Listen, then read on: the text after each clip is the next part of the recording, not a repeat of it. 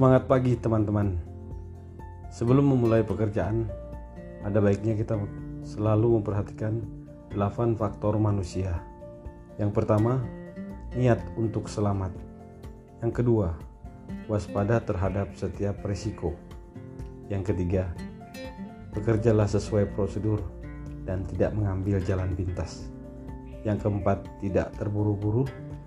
Yang kelima, tidak mengabaikan faktor bekerja aman dengan selalu memperhatikan three safety golden rules, yaitu P I P, patuh, intervensi, dan peduli. Enam, lakukan komunikasi yang baik dengan semua pekerja.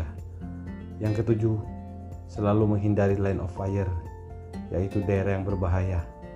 Yang kedelapan, meningkatkan pengetahuan dan keterampilan H S E dengan mengikuti training atau merefresh.